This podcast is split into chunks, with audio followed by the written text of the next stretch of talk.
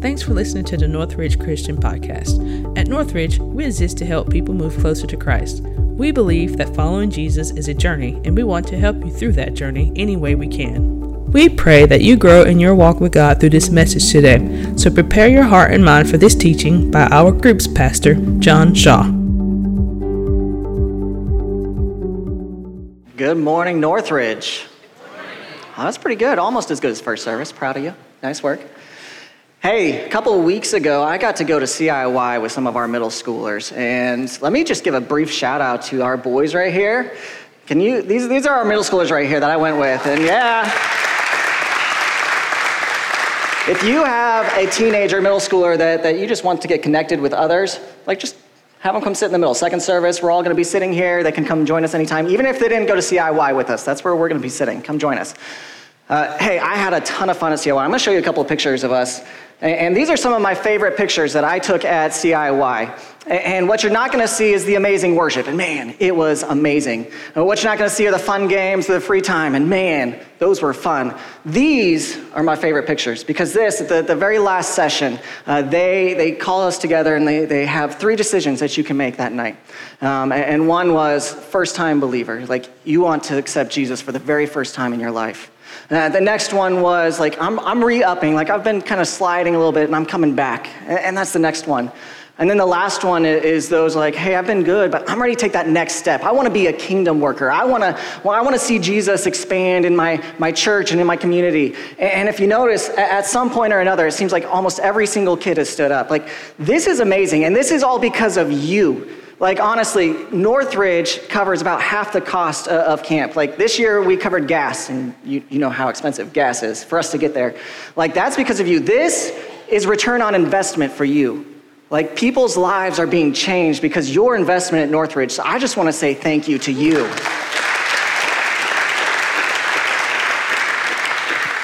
Your giving matters, and I just want to say that that, that does. Hey, we're wrapping up our series on Romans today, and I don't know about you, but I have loved this series. Like, it has been so good. I feel like every single week I have come away with something that has changed my perspective of my relationship with God, or my relationship with others, or, or how I, I need to know uh, things. And, and so I'm excited to finish it up today. And so if you have your Bibles, you want to open those up, turn them on, go ahead and open up to Romans 14. That's where we're going to be at today. Let me ask you a question though. Uh, what is like the most divisive thing in your house? Uh, I'll go first. For me in my house, it's the dishwasher. Like I spend a lot of time thinking like where is the right place to put stuff so we get the most things in there and that get the most clean, right? Anybody else with me? Yeah, yeah, yeah. Now my wife, she is a hippie. She will just throw things in there like there's no plan, no cause. All of a sudden there's three things in there and we have to run the dishwasher. It's ridiculous, right? And we all know this.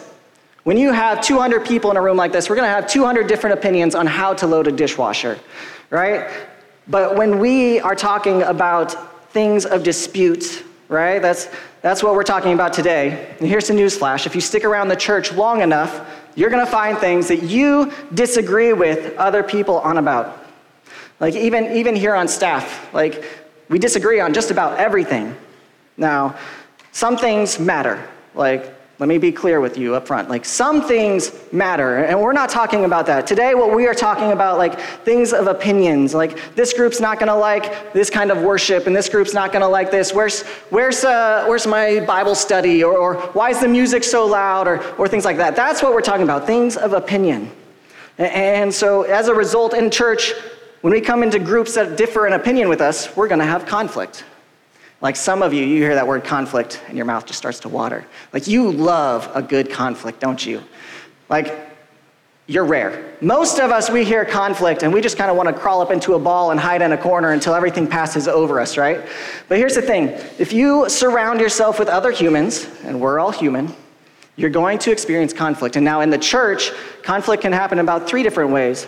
Sometimes it ends up in separation. Like somebody leaves a church, somebody goes and takes a group of people with them and starts another church. And sometimes there's, there's resolution. Like the people have come together, they talked it out, and they, they've hashed it out, and they've come to a place of peace, of resolution. I think we can all agree, like, that's what we really want. Like, we want to have peace and resolution. But, but sometimes this third thing happens, and there's, there's like this low grade tension that's underneath the surface. Like everything looks all right, but the, then you see people like sending some passive aggressive texts or, or anonymous letters, and, and you have this fake peace where, where things are not really that great as it looks. Now, if you and I, if we, the church, are going to be the manifestation of the kingdom of God here on earth, we have to figure out how to do conflict well. We have to figure out how to do conflict in a way that leads to peace, to resolution, because there's kingdom implications at stake. And the good news is, Paul, in our passage that we're talking about today, is going to give us um, some answers to that, at least in the, the things in our head. So, do you remember the situation in Rome, right? We've got some Gentile Christians and Jewish Christians, and they kind of have different ways of thinking. And for the first time in history, for the first time in their lives, Jewish Christians and Gentile Christians are going into each other's homes and they're having meals together. And Paul knows, like, some of these Jewish believers, like, they're holding really tight onto some of their traditions and stuff, like what they eat and how they do things. And he actually calls these believers the weak believers which is kind of surprising to us because sometimes we, we, we think those with the, like the strongest convictions on, on some of these things are like the, the, the strong believers, but he's calling them the weak believers. And then you have these Gentiles. And they're coming to us and they've understood this great gospel that, that Jesus has freed them from all these, these uh, things that aren't uh, so much necessary and lawful. And so they're saying, no, we're free to follow some of the law, but God has freed us from these other laws, so don't keep putting this list of tasks and rules that we have to follow. And Paul is saying to them, you're, you're right, but don't be prideful. So, so join me in 14.1. Accept one another, the one whose faith is weak, without quarreling over disputable matters. One person's faith allows them to eat anything, but another's whose faith is weak eats only vegetables. The one who eats everything must not treat with contempt the one who does not. And the one who does not eat everything must not judge the one who does. For God has accepted them. We'll skip over four. We'll get back to that in a second. But one person considers one day more sacred than another, and another considers every day alike. Each of them should be fully convinced in their own mind. Whoever regards one day as special does so to the Lord. Whoever eats meat does so to the Lord, for they give thanks to God. And whoever abstains does so to the Lord and gives thanks to God. For none of us live our lives alone. None of us dies for ourselves alone. If we live, we live for the Lord. If we die, we die for the Lord. So whether we live or die, we belong to the Lord. N.T. Wright does a little bit of uh, storytelling that kind of helps us out here.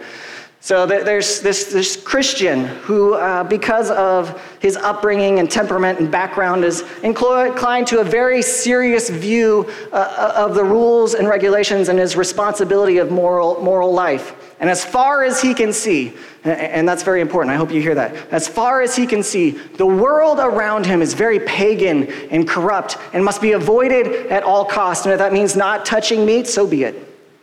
And then he notices that woman over there.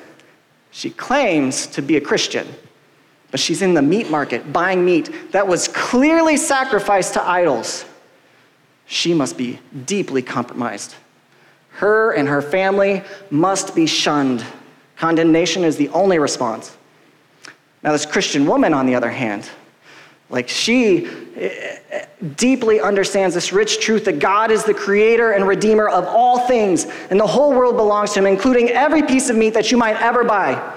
She understands that she has been called to a holy life, but she knows equally well, probably because she's been reading Colossians 2, that outward regulations about what you can't touch, taste, handle actually don't go to the heart of genuine holiness.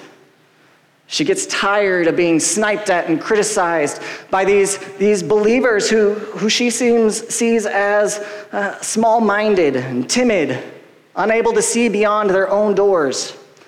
When she thinks of people like that, she despises them. And maybe I can think of an analogy for us today. I hope it's far enough out that, that we, we can laugh at ourselves, but just a year ago, masks. don't say that word, John. Like there were Christians, very strong belief. If you don't wear a mask, you don't love those around you, and you are not showing the godly love of those to the people around you. And then you had people on the other side of it who are saying, Yes, I, I understand my responsibility and I do love those around me, and I also understand my liberty to not wear a mask. I'm not afraid. And both are right and both are wrong. See, both of them have this very strong understanding of one part of Christianity, but over and above this, there is an understanding that there is one Lord, and as before Him and Him alone, every Christian lives and dies, stands or falls.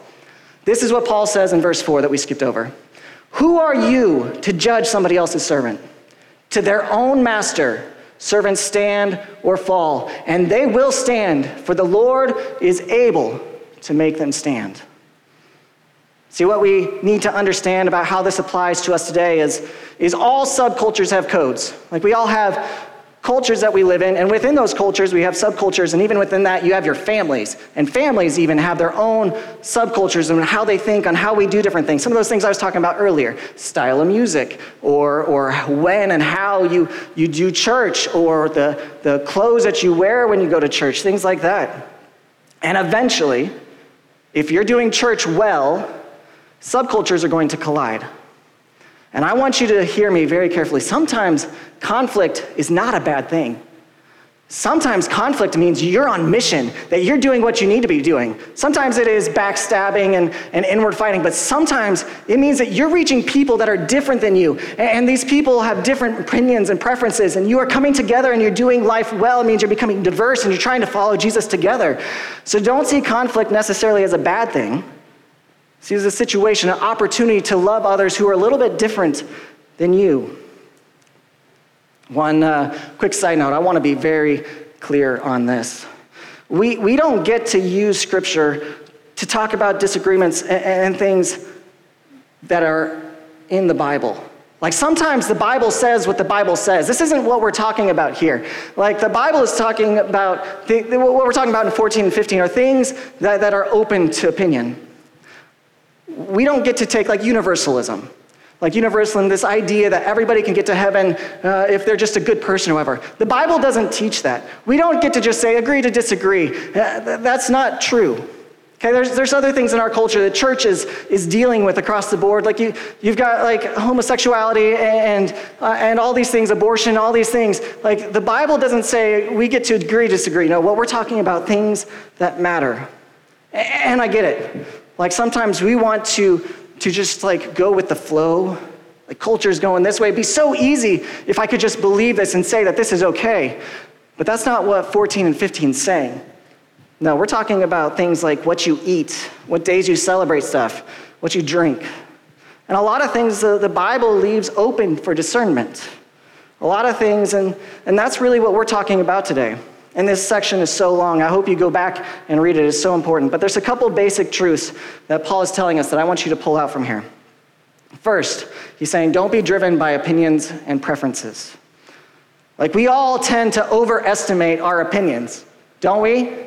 Like, we tend to think that they are God's honest truth. Like, the way I think about this or that is absolute. But a lot of times, they're not.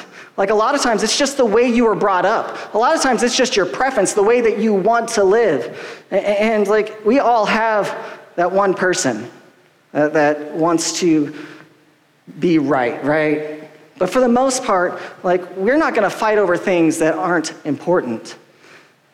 Like in my family, the dishwasher. For me, my wife, it's how you fold the towels. So stop judging. That's, those are funny examples, but a lot of things are personal preferences and they're not God's honest standards. And Paul is saying, stop it. Just stop it. Stop judging people based on the things that you fill in the blanks on that the Bible has left blank. The Lord is master of all, and He has accepted people whose cultural preferences are different than yours. So don't make demands beyond what Christ is demanding. There's a saying in our tradition. You may not know our tradition is, is kind of rooted in the, the, uh, the restoration's history, restoration movement. The church, Christian church kind of has this saying that we kind of clung to since the early 1800s that, that came from uh, John Wesley, and some even think back to um, St. Augustine. It says, in essentials, unity. In non essentials, liberty. In all things, charity. Like, I love that so much. But some of you might be sitting here thinking, like, man, that's so laissez faire, that's, that's so loose. And what Paul is saying here is, is so, so easy. But you know that in your conscience, you follow your conscience in a lot of areas in your life. And Paul is saying, let that be so. Don't reject those that Christ has accepted. He is deeply concerned that we welcome folks with different kind of differences. He's deeply concerned that the church reflects the community that it is in and that it welcomes all sorts of people that are different than us. Paul is saying, don't be driven by opinions and preferences. Instead, be driven by the example of Jesus. Love people, you know, like he did. Serve people, you know, like he did. Right? It's so easy, but yet so difficult. Continue with me in 15:1. We who are strong ought to bear with the failings of the weak and not please ourselves. Each of us should please our neighbors for their good to build them up. For even Christ did not please himself, but as it's written, the insults of those who insult you have fallen on me. For everything that was written in the past was written to teach us, so that through the endurance taught in the scriptures and the encouragement they provide, we might have hope. May the God who gives endurance and encouragement give you the same attitude of mind towards each other that Christ Jesus had, so that with one mind and with one voice, you may glorify the God and our Father, Lord Jesus Christ. How many of our conflicts could be resolved if we approach them from a standpoint or a mindset that I'm not in this to defend myself, I'm in this to show you the love of Christ? Now, let me be clear. You're not required to follow other people's extra biblical codes. You're not required to submit to somebody's uh, blanks that they filled in that, that are really blanks. You're free in Christ based on your study of Scripture, from following godly people that you know are doing godly things, um, from your prayer and discernment to fill in those blanks as you see fit. Paul is not saying if your freedom causes irritation to another believer or, or something like that, that you just stop doing it. No, what, what he says in 14, verse 13 uh, uh, and 15, he's talking about destroyed and stumbling block. That, that doesn't mean that they, that they just, oh, you hurt my feelings. No, that's like them falling away from the faith, okay? So he's not saying if you just bother somebody that you just don't do whatever it is. He's, not, he's talking about injuring a Christian spiritual life to the extent that they are falling away. So you don't have to do what they tell you to do. But that doesn't mean that you can do whatever you want to do. That's not, that doesn't mean, that means you can't say, forget it. I'm not going to worry about what you're saying. That's, that's not the, the spirit of Jesus. That's not the example of Christ. No. See, encased in our rights is responsibility. Like, what's that, that famous Spider Man quote? To him who much is given, much is required. What something does to a person determines its quality. See, one person might be able to watch a television show and not, not be tempted to sin, while, whereas another believer might be able to watch that same television show and be destroyed. So the question isn't, what is this going to do to me? The question is, what is it going to do to my brother? If what I do causes them to sin, if what I do causes them to fall away from the faith, is it worth it? Is it really worth it to harm a brother just to enjoy some food? Just to enjoy some drink or watch a show? So, by all means, enjoy your freedom in Christ, but don't abuse it. Enjoy your freedom in Christ, but don't become a slave to it. So that all you do is whatever you want to do whenever you want, and, and nothing anybody else says matters. You're free from the law, is true, but not so you can act without love. Remember, you can live in love, and therefore, rather, you should live in love and therefore live out the spirit of the law, even though you don't have to live out the specifics of the code. Live like Jesus by not demanding your personal preferences, and instead lay yourself down for the good of one another. I was, I was going to close by talking to the, the two groups in the room the strong believers and the weak believers. Uh, but as I was thinking about it, like really all of us are both the same time and at different times in our life. It kind of all is there. I know for myself, like I remember being young and man, I was that weak believer. Like, because of the way my family brought me up and, and these strong convictions that we held, I mean, we were, we were at the lake with some of our friends from church and they were drinking beer. And I was aghast. How could they do such a thing? And I went up to them and I said something so stupid. Like, I'm not even gonna tell you what it was. It was so stupid. Like, I was, I was young, and I still remember it. And, and then there were other times in my life where, where I was a strong believer, and like, I know my freedoms that I have in Christ, that I can do some of these things. And I got so annoyed at some of these people nitpicking and telling me, you can't do this, you can't do that, don't do this. And I was bitter. So, so really, what Paul is saying for us today, what we need to understand is, is this both the strong believer and the weak believer need to grow. The strong believer needs to grow in love. The weak believer needs to grow in knowledge. See, as long as a brother is weak in the faith, we must lovingly deal with their immaturity and bring them to, to being in a better place. If we really love him, we want him to grow it. It's wrong for a Christian to remain with a weak conscience. It's like when parents bring home a new child, right? The rules in the house change. Like you put scissors up high and you bubble wrap all the sharp corners and you put those plugs in all the plugs because it doesn't really matter. I don't know why we do that. And we're trying to change things, but as the child gets older, the things, the rules in the household can begin to change because that child is learning and growing and maturing. It's natural for a child to stumble when they're learning to walk. It's not natural for an adult to stumble often. And we see that, we know that something is wrong. A person's spiritual maturity is revealed by his discernment. He is willing to give up his rights so that others might be helped. He does this not as a burden, but as a blessing. Just as a loving parent makes sacrifices for their children, a mature believer sacrifices to help younger believers grow in their faith. And so, if I may, I think this kind of sums up our whole Roman series. So, this is my series in a sentence. Romans is about life, liberty, and the pursuit of love. Life. Christ died to give us eternal life, to give us salvation, liberty. He has freed us from the law. We no longer have to worry about the law ruling over us. Instead, it comes alongside us. We don't have to worry about the opinions of others, right? And love. Like so often, we as Americans, like, you, you see what I did here, right?